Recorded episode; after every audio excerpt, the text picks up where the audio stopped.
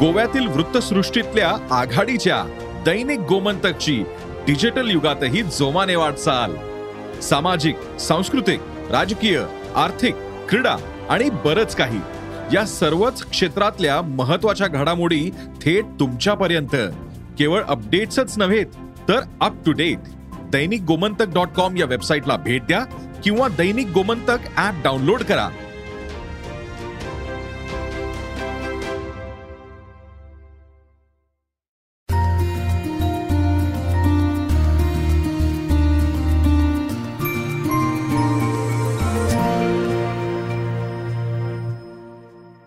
नमस्कार मी प्रणाली मोरे. सकाळ अनप्लग कार्यक्रमात आपल्या सगळ्यांचं खूप खूप स्वागत. नेहमीप्रमाणेच एक नवीन गेस्ट आवाज असं मी आणते तुमच्यासाठी. खास भेटीस आणि एक नवीन सिनेमा त्या निमित्तानं आपल्या भेटीत येतो. तर असंच आपल्या बरोबर आज खास आपल्या सगळ्यांचे लाडके नेताही आहेत ते आणि त्याआधी सगळ्यांचे लाडके अभिनेता म्हणूनही आपण त्यांना ओळखतो. असे तुमचे आमचे सगळ्यांचे लाडके डॉक्टर अमोल कोल्हे आपल्यासोबत आहेत. अमोल खूप खूप स्वागत आहे तुमचं आमच्या शो मध्ये जय शिवराय धन्यवाद. आणि महत्वाचं म्हणजे छत्रपती शिवाजी महाराज आणि डॉक्टर अमोल कोल्हे हे एक समीकरण आहे. मला वाटतं लोकांनी त्या माध्यमातून खूप अमोल कोल्हेंना पसंत केलंय आणि पहिल्यापासूनच जास्त जवळ जवळ मला वाटतं लोक त्यामुळे आले असतील तुमच्या तर. काय सांगशील? या भूमिकेविषयी काय वाटतं तुम्हाला की छत्रपती शिवाजी महाराज या भूमिकेनं डॉक्टर अमोल कोल्हेंना काय दिलं? आणि त्या भूमिकेमुळे आज लोकांपर्यंत ते कसे पोहोचले? आणि आता अर्थात नवीन सिनेमा येतोय. छत्रपती शिवाजी महाराज या भूमिकेनं सगळं काही दिलं म्हणजे एक ओळख दिली एक स्वतंत्र ओळख दिली. कारण. खूप कमी वेळा असं होतं प्रणाली की एखाद्या व्यक्तिरेखेचं त्या कलाकाराशी नाव जोडलं जातं. हे नातं खूप कमी वेळा होतं. खूप कमी कलाकारांच्या नशिबी हे सुख येतं हा आनंद येतो. आणि त्यातही ती व्यक्तिरेखा साडेतीनशे वर्ष महाराष्ट्राच्या मनावर अधिराज्य गाजवणाऱ्या छत्रपती शिवाजी महाराजांची असावी. कलाकारासाठी याच्यापेक्षा मोठी भाग्याची गोष्ट काय असते? आणि कलाकार म्हणून कायम ते आव्हान असतं. कारण ही केवळ भूमिका नसते. ती एक फार मोठी जबाबदारी असते. ती जबाबदारीची जाणीव असते. आणि त्या जबाबदारीतून ही भूमिका साकारावी लागते. त्यामुळं खरं तर आयुष्यात वैयक्तिक आयुष्यात सुद्धा खूप काही शिकायला मिळतं.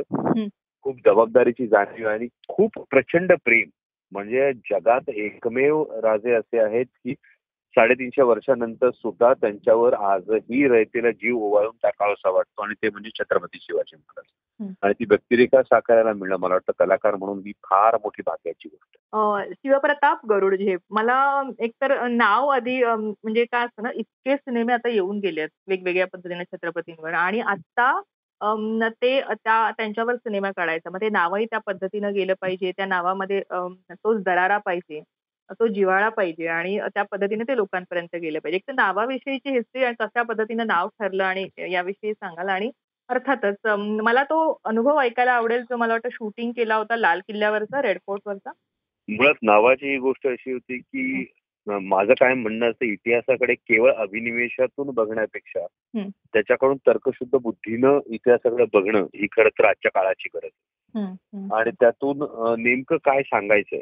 म्हणून शिवप्रताप खरं तर ही सिरीज ठरली.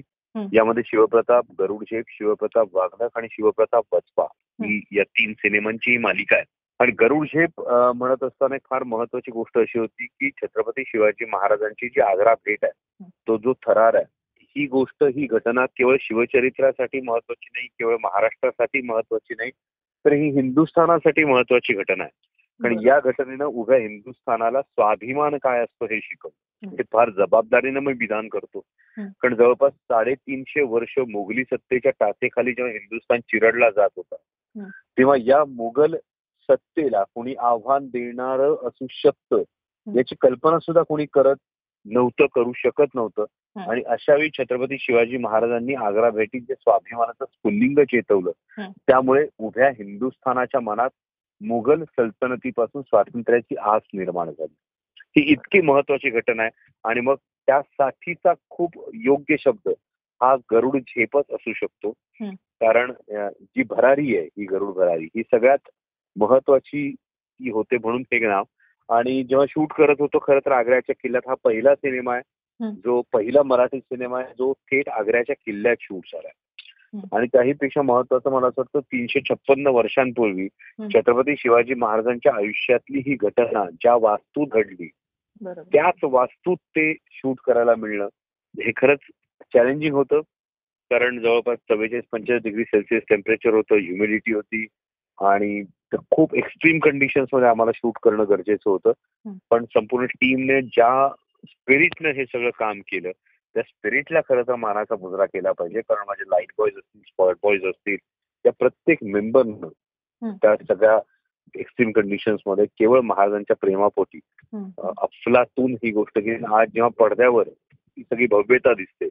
मला वाटतं त्या भव्यता दाखवण्याचं फार महत्वाचं कारण हे होतं की मला छत्रपतींचा पराक्रम त्या भव्यतेवर अधोरेखित करायचा होता.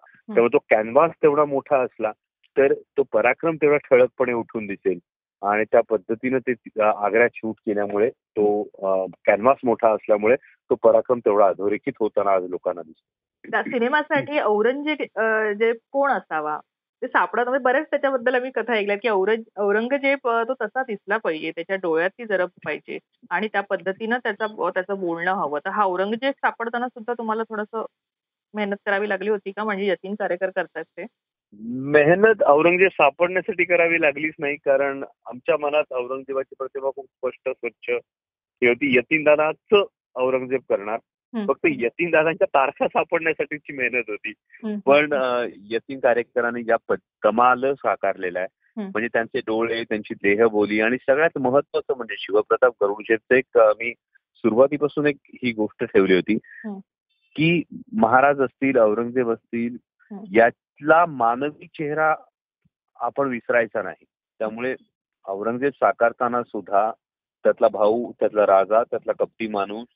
या सगळ्या गोष्टी या येणं गरजेचं होतं आणि ती यतीनदादांनी कमाल केलेली आहे औरंगजेब साकारताना.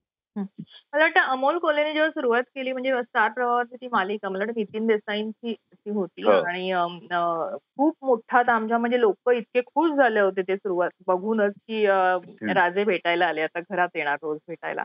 तर ती तो. एक आनंद होता. आणि त्यानंतर बऱ्याच अम, वेगवेगळ्या भूमिकांमधनं अमोल कोल्हे हे आम्हाला ऐतिहासिक भूमिकांमधनं समोर आले. मग कदाचित अं, तुम्हालाही तो प्रश्न विचारला गेला असेल बऱ्याचदा की तुम्ही त्याच त्याच भूमिका करता ऐतिहासिकच भूमिका करता तोच टप्पा तुमच्यावर आता उठलेला आहे. जेव्हा फुल फ्लेज अमोल कोल्हे जेव्हा अभिनय करायचे पूर्णपणे म्हणजे राजकारणात तेव्हा नव्हते. तेव्हा तो प्रश्न विचारला गेला असणार आणि तो उठलाही होता.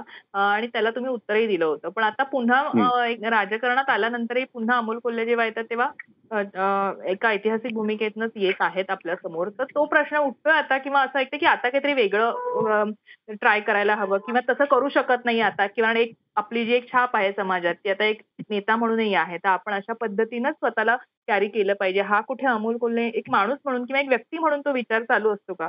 की अशा भूमिकांमधनच आता समोर जायला हवं. का तर आपल्यावर ही रिस्पॉन्सिबिलिटी आहे. एक जबाबदार नेता म्हणूनही. केवळ जबाबदार नेता म्हणून नाही पण मी म्हणतो की पार्लमेंटमध्ये गेल्यानंतर विशेषतः की आणखी जबाबदारीची जाणीव झाली.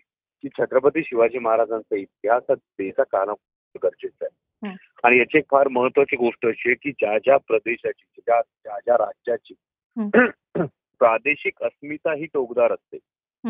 त्या प्रदेशाकडे तर राज्याकडे बघण्याचा देशाचा केंद्राचा दृष्टिकोन हा वेगळा असतो आणि त्यामुळे ही जर प्रादेशिक अस्मिता टोकदार करायची असेल. आणि ती टोकदार करताना प्रगल्भ करायची असेल. तर आपल्याकडे फार मोठं राष्ट्रीय प्रतीक आहे आणि ते म्हणजे छत्रपती शिवाजी महाराज आणि मग कलाकार म्हणून जर मी ही अस्मिता जागवण्यासाठी ही अस्मिता प्रखर करण्यासाठीच एक माध्यम होऊ शकत असेल तर मला वाटतं मी इतर विचार करण्याची गरज नाही उलट अनेक कलाकार असतात की पूर्ण कलाक्षेत्र त्यांचं धुंडाळून होतं आणि नेमकं इप्सित सापडत नाही किंवा ध्येय मिळत नाही. मला वाटतं हे ध्येय फार मोठं आहे.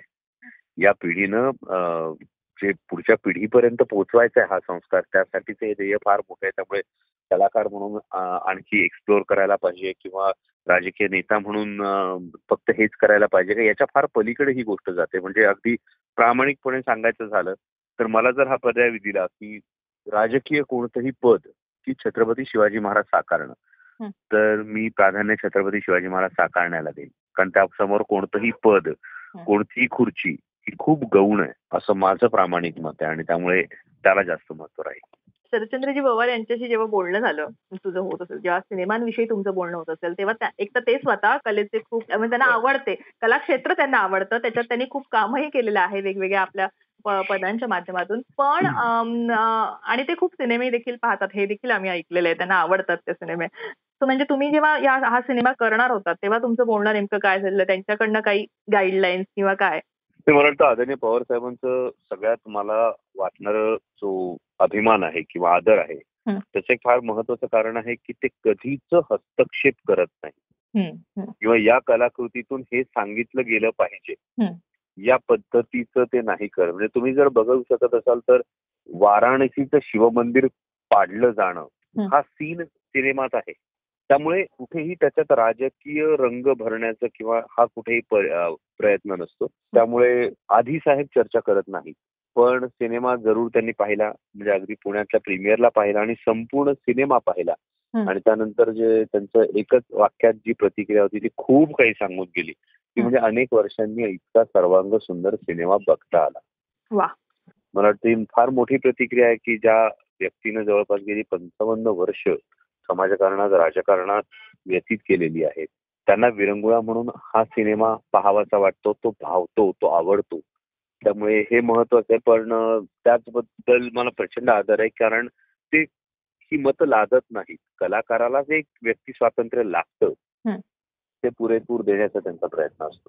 सिनेमामध्ये जरा आपण आता एक मुद्दा बोललो की आग्र्याहून सुटका आहे. पण आता जसं आपण शिवाजी महाराज छत्रपती शिवाजींचा जर इतिहास बघितला आपण तर इतका वास्ट आहे म्हणजे इतके इतक्या लढाया आणि इतक्या बऱ्याच बऱ्याच गोष्टी आहेत त्याच्यामध्ये. तर सिनेमामध्ये थ्रू आउट ते कशा पद्धतीनं मांडण्यात आले किंवा काय एक्झॅक्ट कशावर जास्तीत जास्त बोलण्यात आलंय सिनेमाच्या माध्यमातून? सिनेमामध्ये खरं तर ही आग्रा भेटीचा जो थरार आहे हाच उलगडून दाखवलेला आहे. आणि त्यामुळे त्या आग्रा भेटीला आणि आग्र्याहून सुटकेलाच जास्त प्रॉमिनन्स दिलेला आहे. त्या अनुषंगानं या पात्र जी सगळी आहेत म्हणजे औरंगजेब असेल वजीर असेल. आणि सगळ्यात महत्वाचं म्हणजे छत्रपती शिवाजी महाराज असतील. यांची पार्श्वभूमी असेल. यांच्या यांची स्वभाव वैशिष्ट्य असतील यांची तत्व असतील ही फार महत्वाची आहेत आणि ती अधोरेखित करण्यात आली म्हणजे एका ठिकाणी औरंगजेब म्हणतो की मैं शिवाजी से ज्यादा उसकी सोच को मारना चाहता हूँ हं. मला वाटतं हे वाक्य फार जास्त तुम्हाला खोलात विचार करायला लावतं. की एका व्यक्तीला मारण्यापेक्षा त्याचा विचार हा संपवला पाहिजे सो अशा पद्धतीनं बॅकग्राऊंड आहेत पण प्राधान्य हे संपूर्ण जो थरारच आहे तो आग्रा भेटीचा थरार आपण उलगडून दाखवलेला आहे मला असं एक इथे प्रश्न म्हणजे उत्सुकतेपोटी कारण जेव्हा आपण एखाद्या वेगवेगळ्या भूमिका एक कलाकार म्हणून आपण साकारतात पण जे या आणि या भूमिका आपल्या आपल्यावर सुद्धा त्याचे परिणाम करत असतात. आपण जेव्हा विचारपूर्वक त्या भूमिका करतो तेव्हा नकळत त्या भूमिकाही आपल्यावर परिणाम करत असतात. काही गोष्टी आपल्यात त्यांच्या येत असतात किंवा आपण त्या आणण्याचा प्रयत्न करत असतो. मला वाटतं अमोल कोल्हेंनी खूप ऐतिहासिक भूमिका केल्या. शिवाजी महाराज छत्रपती शिवाजी महाराज यांच्या भूमिका साकारलेल्या आहेत. त्यामुळे असं असतं ना की कळत नकळत आपल्यामध्ये काही गोष्टी यायला जात येतात. कारण शिवाजी महाराजांची असं म्हणतात म्हणजे आता आपण प्रत्यक्ष आम्ही पाहिलं नाही आपण पाहिलं नाही पण उंची म्हणतात ना ते मूर्ती लहान कीर्ती महान. आणि जसं आत्ता तुम्ही एक वाक्य म्हणालात की विचारांना मारायला पाहिजे. म्हणजे ते लढण्यापेक्षा जी शक्तीपेक्षा जी युक्ती होती ना ते त्यांच्याकडे ते खूप स्ट्रॉंग होतं. सो मला तो एक हे करायचं की अम- अमोल कोल्हे तो वापर आपल्या अं, राजकीय नेता म्हणून वापरणं कुठे आता ते करतायत का?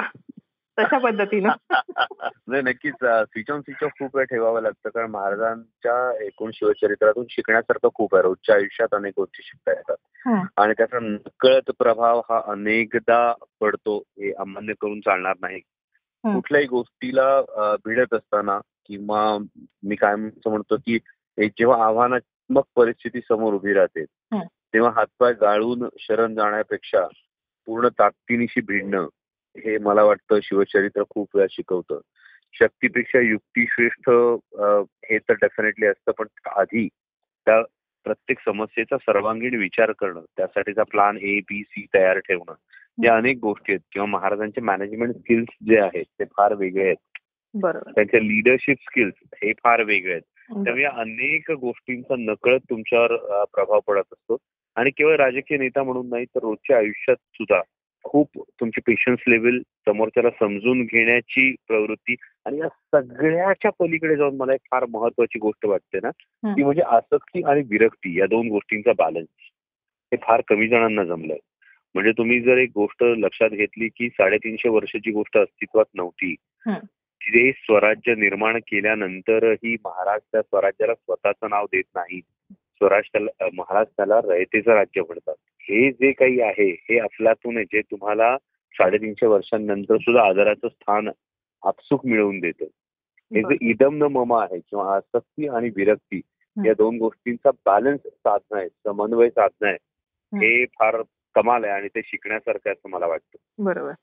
तेच मला असं म्हणायचं की अमोल कोल्हे यांनी कधी तो वापर आपल्या राजकारणात केलाय का? म्हणजे अ, शक्तीपेक्षा युक्ती कारण तो किती फायद्याचा ठरतो किंवा तसं आपण वागायला पाहिजे. असं मला एक थोडीशी उत्सुकता आहे कारण अनेकदा- कसं असतं ना. अनेकदा करतो मी. अनेकदा करतो तो वापर. म्हणजे पार्लमेंटमध्ये बोलायचं असतं तेव्हा पार्लमेंटमध्ये मला नेमकी फक्त पाच मिनिटं असतात. पण त्या पाच मिनिटात कोणता मुद्दा बोलला तर हा पॉइंट अचीव्ह होणार आहे. तर ही गोष्ट घडणार आहे. हे डेफिनेटली करावं लागतं किंवा बैलगाडा शर्यतीच्या बाबतीमध्ये बैलगाडा शर्यतीवरची बंदी ही मान्य सर्वोच्च न्यायालयानं उठवत असताना एकूण फोर प्रॉंग अप्रोच आहे आणि तो वेगवेगळ्या माध्यमातून पार्लमेंटमध्ये बोलत असताना. तेवढाच मुद्दा समोर आणायचा मला वाटतं हे उगाच गदारोळ करण्यापेक्षा किंवा केवळ अस्मितीचा प्रश्न करण्यापेक्षा. तो वेगवेगळ्या मुद्द्यांनी मी मांडला आणि डेफिनेटली त्याचा आम्हाला फायदा झाला. जो बैलगाडा शर्यतीचा विषय आहे त्यासाठी हो. याचा फायदा होतो हं. आणि मी जे म्हणालो ते फार महत्वाची तिसरी गोष्ट जी आसक्ती विरक्तीची आहे हं. ती मी राजकारणातलंच तत्व हे ठेवलं की पद असताना त्याचा माज नको आणि पद गेल्यावर त्याची लाज नको बरोबर मला वाटतं हे आसक्ती आणि विरक्तीचं सगळ्यात मस्त एक्सपेरिमेंट मी स्वतःसाठी करण्याचा प्रयत्न करतो. बरोबर. एक महत्वाचं म्हणजे मराठी सिनेमांच्या बाबतीत असं खूप कमीदा घडतं. मला वाटतं पाच ठिकाणी पाच शहरांमध्ये या सिनेमाचा प्रीमियर सोहळा पार पडला. आणि हो. असं खूप कमीदा घडतं आणि मला वाटतं ही अभिमानाची गोष्ट आहे. आपल्या मराठी अ, जनांसाठी आणि अर्थात मराठी इंडस्ट्रीसाठी की मराठी चित्रपटसृष्टीत एवढं मोठं काहीतरी होतंय. हे सगळं जे प्लॅनिंग आहे किंवा अशा पद्धतीने आणि मला वाटतं खूप अ, जणांचा खूप छान उत्स्फूर्त प्रतिसाद मिळाला. खूप सेलिब्रिटी सुद्धा आले होते त्या प्रीमियर सोहळ्याला. एकंदरीत याविषयी काय सांगाल? की कारण हे मराठीचं आता इंडस्ट्री आता बदलते काट टाकते हे आपण सगळं झालं बोलून पण. अ, म्हणजे हा हा विषय आता जुना झाला बरंच आपल्याकडे आता नवीन नवीन घडतंय पण आत्ताची मराठी इंडस्ट्री याविषयी अमोल कोल्हे काय नाही डेफिनेटली हा जो पाच शहरांमध्ये प्रीमियर झाला हं. म्हणजे आपल्याच मुलखात आपल्याच राज्यात हं. आपण का आश्रितासारखं उभं राहायचं या भावनेतून जे होतं आणि त्या पाचही प्रीमियरला प्रचंड प्रतिसाद असा मिळाला. म्हणजे अनेकांनी खरं तर चर्चा केली होती जेव्हा हा सिनेमा मिडवीकमध्ये रिलीज होतो. हा शुक्रवारचा रिलीज नाही हा बुधवारचा रिलीज आहे. अच्छा. आणि अनेकांनी चर्चा केली की दोन बॉलिवूडचे मोठे सिनेमे असताना असा कोण आहे जो मिडवीकला रिलीज करतो मी म्हटलं मी सर्वसाधारणच आहे. विषय माझा छत्रपती शिवाजी महाराज आहे. आणि जर महाराजांचा सिनेमा हा सगळ्यात मोठा असू शकत नाही तर आणखी काय असायला? म्हणून तो मिडवीक रिलीज झाला. आणि अभिमानाची गोष्ट आहे की पाचशे स्क्रीनला रिलीज झालेला सिनेमा हा अवघ्या दोन दिवसात आज लोकाग्रहास्तव आठशे स्क्रीनला सुरू आहे. म्हणजे मला वाटतं हे प्रेम आहे प्रेक्षकांचं ज्या पद्धतीनं शिवप्रताप गरुडझेपला भरभरून सगळेजण प्रतिसाद देत आहेत. हं. की दोन अवघ्या दोन दिवसात तीनशे स्क्रीनची वाढ होते तुमच्या स्क्रीनिंगमध्ये. जर आपण दिमाखानं अभिमानानं चांगली कलाकृती तुमचं नाणं खणखणीत असेल तर ते वाजणार आहे. आणि तुमचा चित्रपट चांगला असेल तर तो गाजणार आहे. बरं मग तो अभिमानानच आपल्या मुलखात प्रदर्शित का नको या भावनेतून हे किरा आणि मायबाप प्रेक्षकांनी त्या त्या प्रयत्नाला डोक्यावर घेतलंय. एक शेवटचा प्रश्न असा की सध्या म्हणजे असं मला वाटतं हे आपल्यासारख्या नेते मंडळींपर्यंत हे वाक्य पोहोचलावं लोक सध्या म्हणतात की कशाला हवं मनोरंजन? सध्या राजकारणातच किती मोठं मनोरंजन सुरू आहे. म्हणजे असं प्रत्येक जण म्हणतो म्हणजे घराघरात सुद्धा रात्री वाजले की मालिका बंद होऊन लोक न्यूज चॅनल्स लावतात. का तर मला इंटरेस्टिंग काहीतरी बघायला मिळतं. आज पोट भांडते तर हे जे आहे ना हे कुठेतरी सिनेमाला घातक आहे का? की राजकारण अशा पद्धतीनं स्ट्रॉंग होते नाही नाही तसं नाहीये. खरं तर म्हणजे मी तर खूप नशिबाने मग या बाबतीत कारण अभिनय क्षेत्रातलंही राजकारण बघायला मिळतं आणि राजकारणातला अभिनय सुद्धा बघायला. पण जे. तुम्ही म्हणालात ते खरं तर विचार करण्यासारखं आहे कारण जे देश चालवतात ते राजकारण दिवसेंदिवस अधिकाधिक प्रतीकवादी होत जातं. आणि ज्या मीडियाविषयी तुम्ही आता जे सांगितलं की न्यूज चॅनल जास्त बघितले जातात. कारण हे खूप जास्त प्रतिक्रियावादी होत चाललं पण अमुक एक व्यक्ती अशी बोलली त्यावर तुमचं मत काय. म्हणजे मग ही डेली सोपच होते की एक पात्र काहीतरी बोलतं आणि त्यावर दुसरं पात्र बोलायचं असतं. हेच आपण आता बऱ्यापैकी मीडियाच्या रिॲक्शन इंटरॅक्शनमध्ये बघतो. आणि ते जर कटाक्षानं टाळलं गेलं तर मला वाटतं की राजकारण हा खरं तर खूप गांभीर्यानं घेण्याचा विषय. आणि मनोरंजन हे डेफिनेटली होत जातं पण आजकाल जर तुम्ही उलट जर बघितलं. तर तुम्ही म्हणता त्या पद्धतीने तिथं बऱ्यापैकी मनोरंजन केलं जातं. या राजकीय वार्तांकनामध्ये.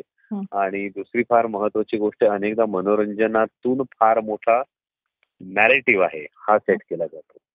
तुम्ही आज युक्रेनचं जर युद्ध बघत असाल हो. युक्रेन आणि रशियाच्या वॉरमध्ये ज्या पद्धतीनं म्हणजे हे मी कोणती एक बाजू घेतो असं नाही. पण युक्रेनचे राष्ट्राध्यक्ष ज्या पद्धतीनं लोकांना संबोधित करतायत हं, खरोखर कल्चरल नॅरेटिव्ह सेट करण्याचा एक महत्त्वाचा भाग असू शकतो. पण याच पद्धतीनं माध्यमांचीही जबाबदारी तेवढी वाढते. आणि मनोरंजन क्षेत्राचीही जबाबदारी तेवढी वाढते. की या पद्धतीनं आपल्याला पुढे जाऊन ही शेवटी राष्ट्रप्रथम ही संकल्पना जी आहे ती प्रत्येकाच्या मनावर बिंबवायला हवी. हा अभिमान आपल्या संस्कृतीचा आपल्या रूटचा आपल्या परंपरांचा हा लोकांपर्यंत पोहोचायला हवा. कारण नाही तर मग पाठ्यपुस्तकातून आम्ही इतरांच्या राज्यक्रांती आणि इतरांचे इतिहास किती दिवस वाचायचे? आम्हाला आमचा इतिहास तर ठाऊक पाहिजे आधी. आणि मग ते मनोरंजनाच्या बाबतीत होत असेल तर मला वाटतं ते राजकारणाला सुद्धा फार हितकारक आहे.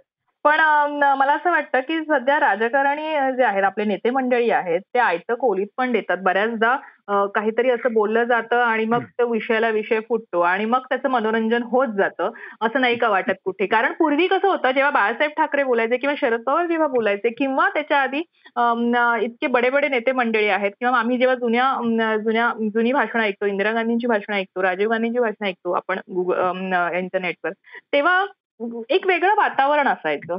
आणि आता असं होतं ना की आता लोक केवळ काहीतरी मसाला मिळेल म्हणून ते भाषण ऐकतात. किंवा अशा पद्धतीने आज. तर ते जे आहे तर त्यामुळे आणि मनोरम त्यामुळे ते मनोरंजनाशी कनेक्ट होत आहे विशेष रिॲक्शन म्हणजे जर उद्या सगळ्या माध्यमांनी ठरवलं की अशा पद्धतीचं कुठलंही विधान आम्ही. टेलिकास्ट करणारच नाही तर कुठल्याही राजकारणी तसं विधान करणार नाही. पण नक्कीच एक वैचारिक प्रगल्भता असणं ही डेफिनेटली काळाची गरज आहे. आणि त्याच वेळी दुसरी गोष्ट ही असते. की कोणताही राजकीय व्यक्ती. किंवा कोणताही प्रतिनिधी हा त्या समाजाचा आरसा असतो. आणि मग जसं तुम्ही म्हणालात की त्या काळच्या नेत्यांचं जेव्हा तुम्ही सांगितलं तर त्या काळच्या ह्याच्यामध्ये अनेक वैचारिक मासिकं असतील दिवाळी अंक असतील हे. आवडीनं वाचले जायचे वाचले जायचे असं होत नाही आत्ताचा जर एक वर्गच फक्त व्हॉट्सअप मधल्या आणि सोशल मीडियाच्या फॉरवर्ड्सवर जर वैचार वैचारिक आपली जी क्षमता आहे. ती पोचणारी जर एक क्लास जर तयार झाला. तर मग डेफिनेटली मला वाटतं की तुम्ही जे म्हणता ते चित्र आणखी वाढताना दिसेल. कमी होण्यापेक्षा. धन्यवाद आमच्याशी बोलल्याबद्दल आणि शिवप्रताप गरुड झेप या सिनेमासाठी खूप खूप शुभेच्छा. अर्थात छत्रपतींचा सिनेमा आहे सगळ्यांपर्यंत पोहोचणारच तो. आणि अर्थात तो हृदयाला सुद्धा भिडेल या आमच्याकडनं शुभेच्छा. जय शिवराय थँक्यू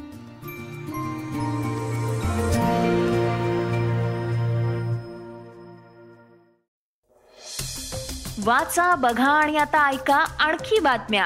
ई सकाळ डॉट कॉम वर. तुम्ही हा पॉडकास्ट ई सकाळच्या वेबसाईट आणि ऍप वर सुद्धा ऐकू शकता. विसरू नका या पॉडकास्टला आपल्या आवडीच्या पॉडकास्ट ऍप वर सबस्क्राईब किंवा फॉलो करायला.